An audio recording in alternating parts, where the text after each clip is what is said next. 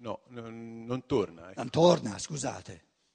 Ecco perché il capitolo inizia con il primo appunto e il secondo paragrafo in cui dice chiaramente che l'unica realtà che è autopoggiante su di sé, che è autoreferente, autosufficiente, Che non ha bisogno di spiegazione causante che, dall'esterno. che gli venga da fuori di sé, è appunto soltanto una cosa che è il logos, cioè il pensare. Tutto il resto Tutto il resto, compresa quindi la materia, il cervello, non essendo autosufficiente, autoreferente, ha bisogno di necessità, se è in grado questa materia di produrre un'immagine, ha bisogno della realtà dell'immagine che utilizza il cervello come specchio. E quindi ha bisogno di una spiegazione che è al di fuori e che è dentro il pensare. Esatto. Quindi c'è una bella differenza tra la coscienza di sé e il sé. La stessa differenza che c'è tra l'immagine dello specchio e la realtà che si specchia nello specchio. Per cui lo specchio si può anche rompere, ma non si rompe colui che ci si specchia. Si rompe l'immagine. Eh sì. Questo poi ha implicazioni no? anche sulla questione della, della- della morte, della morte. no? della dichiarazione di morte, quando è Certo. che una persona è, è- è morta, quindi tutto il problema dei, dei trapianti, eccetera. insomma. Certo, certo, certo, certo. Il coma, quando va tolta la bottiglia, fin quando va lasciata, sono questioni che diventano sempre più complesse. Se non ci sono queste distinzioni alla base, diventa tutto arbitrario. Diventa tutto arbitrario. Perché se si fa questa distinzione, allora tratta, la domanda è, c'è un modo di comunicare, di porsi in, in- in- in rapporto, in dialogo con questo io superiore per chiedere a lui quando hai deciso di morire? Perché lui lo sa, lui, è la sua decisione quanto a lungo vuole morire. E noi abbiamo la possibilità con la medicina moderna sia di costringerlo a vivere più a lungo di ciò che lui vuole, sia a costringerlo a vivere meno di quanto lui vorrebbe. E allora come si fa a volere, a sapere quando lui vuole? Bisogna imparare l'arte di comunicare da spirito a spirito. Ma se non abbiamo neanche il concetto di spirito, che confondiamo tra la coscienza dell'io e l'io, la coscienza dell'io è l'immagine speculare. E facciamo come se questa immagine speculare fosse l'io. Io penso, dunque sono. Allora quando mi addormento non penso più, ho finito di essere. Mi risveglio, vengo creato dal nulla di nuovo. E la neurologia questo, applica questo assurdo per, per fare la, constata- la dichiarazione di morte, perché si limita a dire che una persona è morta quando non funziona più l'immagine che lo specchio ha creato, e che si manifesta nello specchio. Tant'è vero dice che l'elettroencefalogramma è piatto per più di 10 minuti, quindi la persona è morta. Ecco, se invece questo io superiore, questo, questo essere spirituale, si fosse ripromesso, diciamo per cento giorni alla fine della sua vita, di terminare i processi di coscienza, in modo da offrire agli esseri della natura, agli spiriti della natura, tutti i suoi processi vitali, noi, de- determinando che è morto, lo mandiamo all'altro mondo e gli togliamo la possibilità di offrire tutti questi processi vitali per altri cento giorni agli esseri della natura, perché non abbiamo la minima idea che c'è questo io spirituale, questo essere spirituale con un volere ben preciso. E il suo volere non si riferisce soltanto ai processi di cervello, si riferisce a tutto il vitale che c'è nell'organismo. Per noi parliamo del termine della vita, non soltanto del termine del cervello. Perché i te- i- il terminare- che terminano i fenomeni di coscienza termina il, fe- il polo opposto al vitale, ma non termina la vita dell'uomo. La vita dell'uomo comprende anche il vitale. trapianti eh, si, si deve utilizzare trapianti. nei trapianti d'organo si deve utilizzare soltanto organi che siano vivi e vitali. Prendi il microfono. E, cioè, que- la mia coscienza eh, nasce da questo specchiarsi del pensiero, no? E allora io di conseguenza sono cosciente non del pensare, ma del pensato in realtà. Quindi eh, attraverso questa coscienza del pensato dovrei arrivare a, ad avvicinarmi al pensante. Allora, allora la, la, dicitura di Cartesio andrebbe mutata in diversi modi, ma un modo sarebbe di dire io ho pensato, dunque penso. Eh, sì. Perché non Eh, posso sì. aver pensato se non penso, se non so pensare. Sì, sì, per, per- per deduzione. Sì, per Sì, deduzione. perché Dunque, eh, non è che io lo percepisco, no? No. Ci arrivo per- per, eh, attraverso il ragionamento, la logica. esatto. a- a questo, Però questa appunto, sì. deduzione, Eh. lo dicevi prima, porta in sé una certezza assoluta. Perché non posso io constatare, percepire di aver pensato che io ho pensato se non penso. Sì, Vedi? eh, eh, sì. Eh, però Se- il fatto è che sono- io, se- essendo cosciente del pensato, e, e- Del- del e- mio- del mio del pensato. mio pensato, e- e, mh, cioè non, non, eh, potrei pensare che fosse eh, questo essere superiore che, che- che sono sì e no io, eh, cioè, cioè, è un io inferiore, eh, cioè c'è questo problema de- de- dell'io. Eh, ma perciò l'io superiore è un fattore di illazione. Però questo- questa illazione è un'evidenza assoluta, che è chiarissima, è, è una certezza assoluta. Io ho pensato, dunque sono di necessità un essere pensante. Se no non posso aver pensato. Però questo dire sono un essere pensante non è una percezione, è un'illazione, però un'illazione che porta in sé una certezza assoluta. Ci deve essere per forza una realtà spirituale di me che pensa. Allora, mi metto, allora capisco un'altra cosa importantissima, che il senso di questo pensare morto, già pensato, è di portarmi a coscienza del fatto che c'è un modo di pensare vivace, attuale, e allora capisco che questa dicotomia del pensare tra vivente e morto è per darmi la possibilità, in chiave di libertà, in chiave di conquista, liberare questa coscienza ordinaria, questo pensare ordinario, sempre di più dalla specularità del cervello e pensare sempre di più in modo libero dal cervello. E allora unisco il mio pensare al pensare dell'io superiore, al pensare del mio spirito. Sì, sì, è come, sì, come- come lo specchio che, che io mi, mi vedo dentro e, e riconosco me stesso nello specchio, insomma, in effetti, sì. Eh, a un livello superiore, eh, E dico a me stesso, cosa è meglio, sì. l'immagine o la realtà? certo. Quindi eh, la realtà ovvio, è ovvio. Allora sorge il desiderio di unificarsi sempre di più alla realtà dell'io, Sì. che è uno spirito pensatore. E pensa indipendentemente da ogni cervello, prima di nascere, prima che il cervello ci sia, dopo che il cervello è sparito, Sì, sì, va al di là di vita e morte. e di notte. E, e- e- sì, e- e quando c'è l'incoscienza, insomma.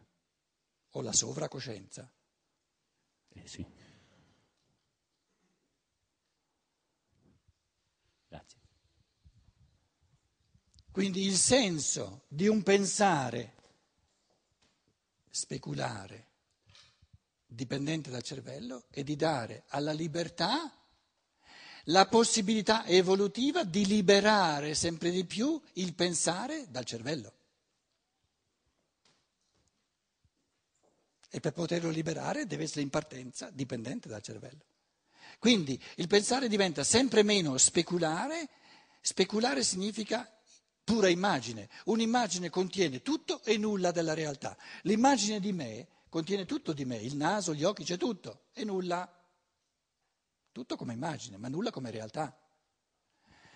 Allora, nella coscienza ordinaria c'è tutto del pensare, ma manca la realtà. E la realtà del pensare qual è?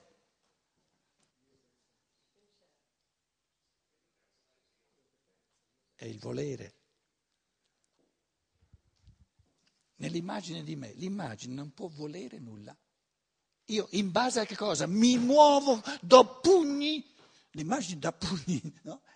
In base a che cosa io non sono soltanto un'immagine morta, ma sono vivo. È il mistero del volere. Più che dire qual è la realtà, eh, e tu dici è il volere, io direi più che, più che il termine realtà, direi la peculiarità. Di che cosa? La peculi- peculiarità di? Tu hai detto la mia immagine è, un, è, un'immagine che non determina niente. Che differenza c'è? Qual è la, la, caratteristica, dif- la caratteristica delle, del, dell'essere vivente? Hai detto dell'essere reale, non soltanto reale. Eh. Allora, però la caratteristica dell'essere reale, non la realtà, è la volontà. La caratteristica dell'essere reale è la volontà. No. La volontà lo fa reale, non è una caratteristica. Com'è? Cioè, quello che intendo dire è che la volontà ti porta a essere reale, cioè ti porta a percepire il reale, ma anche senza volontà comunque esiste la realtà. No, sta attento. Prendiamo il Logos, il più grande pensatore che ci sia. Portagli via la, libert- la, la volontà, cosa rimane? Nulla. Lui rimane. Com'è? Lui come no, esistenza. No, no. Il logos è fatto, è un, è un, il logos è un, una struttura complessissima di concetti. Ogni concetto cos'è? Un atto di volontà. Lui vuole che la mela sia e la mela fu. Quindi, quindi, il far sorgere il concetto, la realtà del concetto di mela è un atto di volontà. La creazione è volontà pura. Però il problema è che questa volontà pura è la stessa cosa del pensare puro. Però se questo pensare puro ci porto via la volontà, porto via tutto, perché sono una cosa sola. L'abbiamo detto oggi, certo. Ma l'esistenza, facciamo l'esempio aspetta, della aspetta, mela. Aspetta, aspetta, Le, l'esistenza della mela c'è a prescindere dal fatto che ci sia una volontà no, di metterla davanti no, a me. No, no, no. Tu, tu, tu eh, scambi la, il lato di percezione della mela come se quella fosse la mela. Il lato di percezione oggi c'è, domani sparisce. Qual è la realtà della mela? Il concetto. E il concetto è un atto volitivo del logos, che è al contempo un atto pensante. Però un atto pensante che non si vuol realizzare non è un atto pensante. Quindi i pensieri del logos sono concetti intrisi di volontà che diventano reali, ma diventano reali perché li vuole far reali, se no sarebbero una non realtà. Quando noi diciamo che lo spirito creante, lo spirito pensante è creatore, questo creare è volontà pura. E come crea? Pensando.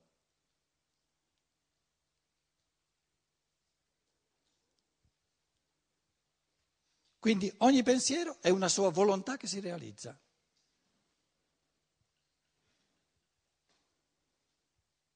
Altrimenti avrebbe pii desideri, ma non diventano reali. Quindi nel logos il concetto di intuizione e il concetto di volontà sono la stessa cosa. Intuire qualcosa per il logos e volerla è la stessa cosa, se no non la intuisce. Se non la vuole non la intuisce, se non la intuisce non la vuole. Per noi si spaccano in due le cose perché abbiamo la possibilità di pensare qualcosa e questo pensare è, non è intriso di volontà, non è intriso di realtà, ma è soltanto speculare. È un'immagine morta. Perché sono sorte nella coscienza le immagini senza forza di volontà? che non fanno nulla. Altrimenti non avremmo potuto diventare liberi.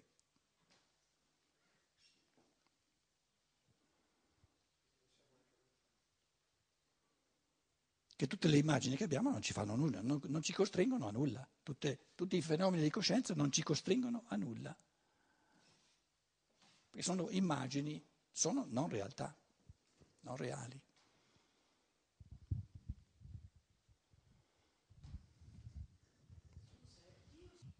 Scusa, eh, non ho capito bene una cosa. L'io superiore, l'io superiore non ha coscienza se non si rispecchia nello specchio, eh, perché hai detto che nasce la coscienza nel momento che si rispecchia, diciamo, nel cervello, no? Se questo non è possibile, l'io superiore non ha coscienza di, di sé. Allora, qui ci vuole la categoria della peculiarità. È la peculiarità essenziale dell'io umano, dello spirito umano, che porta a coscienza se stesso unicamente connettendosi col cervello. Una volta che, grazie all'interazione col cervello, ha acquisito coscienza di sé, se la tiene per sempre e poi il corpo diventa sempre meno necessario. Però per far sorgere lo spirito umano, la specificità dello spirito umano sta nel fatto che può far sorgere la coscienza di sé soltanto in connessione col corpo. Altrimenti l'incarnazione non sarebbe necessaria. Grazie.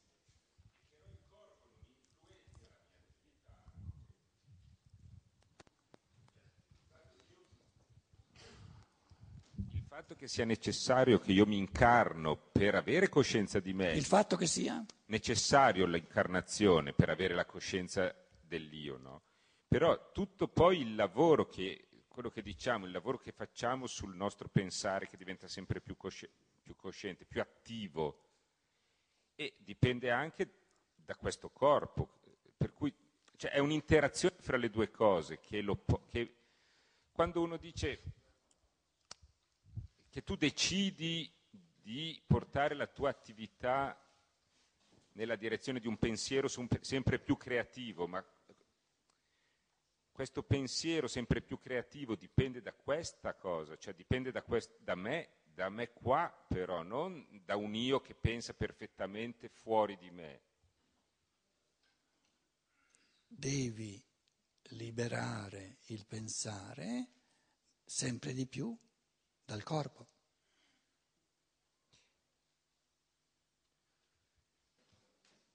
Eh, devo liberare dal corpo, però io sono incarnato. Eh, perché esisto, esisto, come coscienza di questa attività. Attento, prendilo, prendi la cosa processualmente. Non, eh. Il senso dell'incarnazione è l'escarnazione. E ma anche la manifestazione di questa libertà di manifestarmi, no? Cioè la libertà in fondo è questa, questa possibilità poi di conquistare qualcosa che mi porto quando mi escarno, ma la conquista la devo fare. Vabbè. Stai cercando e eh? lo vedi. Scusa. Perché tu descrivi lo stato attuale di profonda dipendenza dal corpo, ma è difficile tutta la prospettiva della, della seconda metà dell'evoluzione. La seconda metà dell'evoluzione ha una direzione escarnatoria. E adesso pensarla nella sua essenzialità non, non, non viene di primo acchito, bisogna un pochino lavorarci. Eh, mi viene da pensare questo, scusa un attimo, quello che diceva Paolo, se io riesco ad imparare a liberare durante la mia incarnazione il mio pensare dalla materialità del cervello, per esempio, almeno di un poco, almeno di un poco. È molto importante questo perché un domani che io non avessi più, quando non avrò più il corpo, il mio pensare non sarà più completamente dipendente da quel corpo. Quindi, quindi la mia coscienza rimarrà anche senza corpo. Vedi che tu non hai incluso il dopo morte nella tua riflessione? Dopo la morte, cioè quando il corpo è via, resta del mio pensare soltanto ciò che è indipendente dal corpo. Tutto ciò che era dipendente dal corpo sparisce con lo sparire del corpo, è ovvio, se non vogliamo eh, eh, pensare a spanne.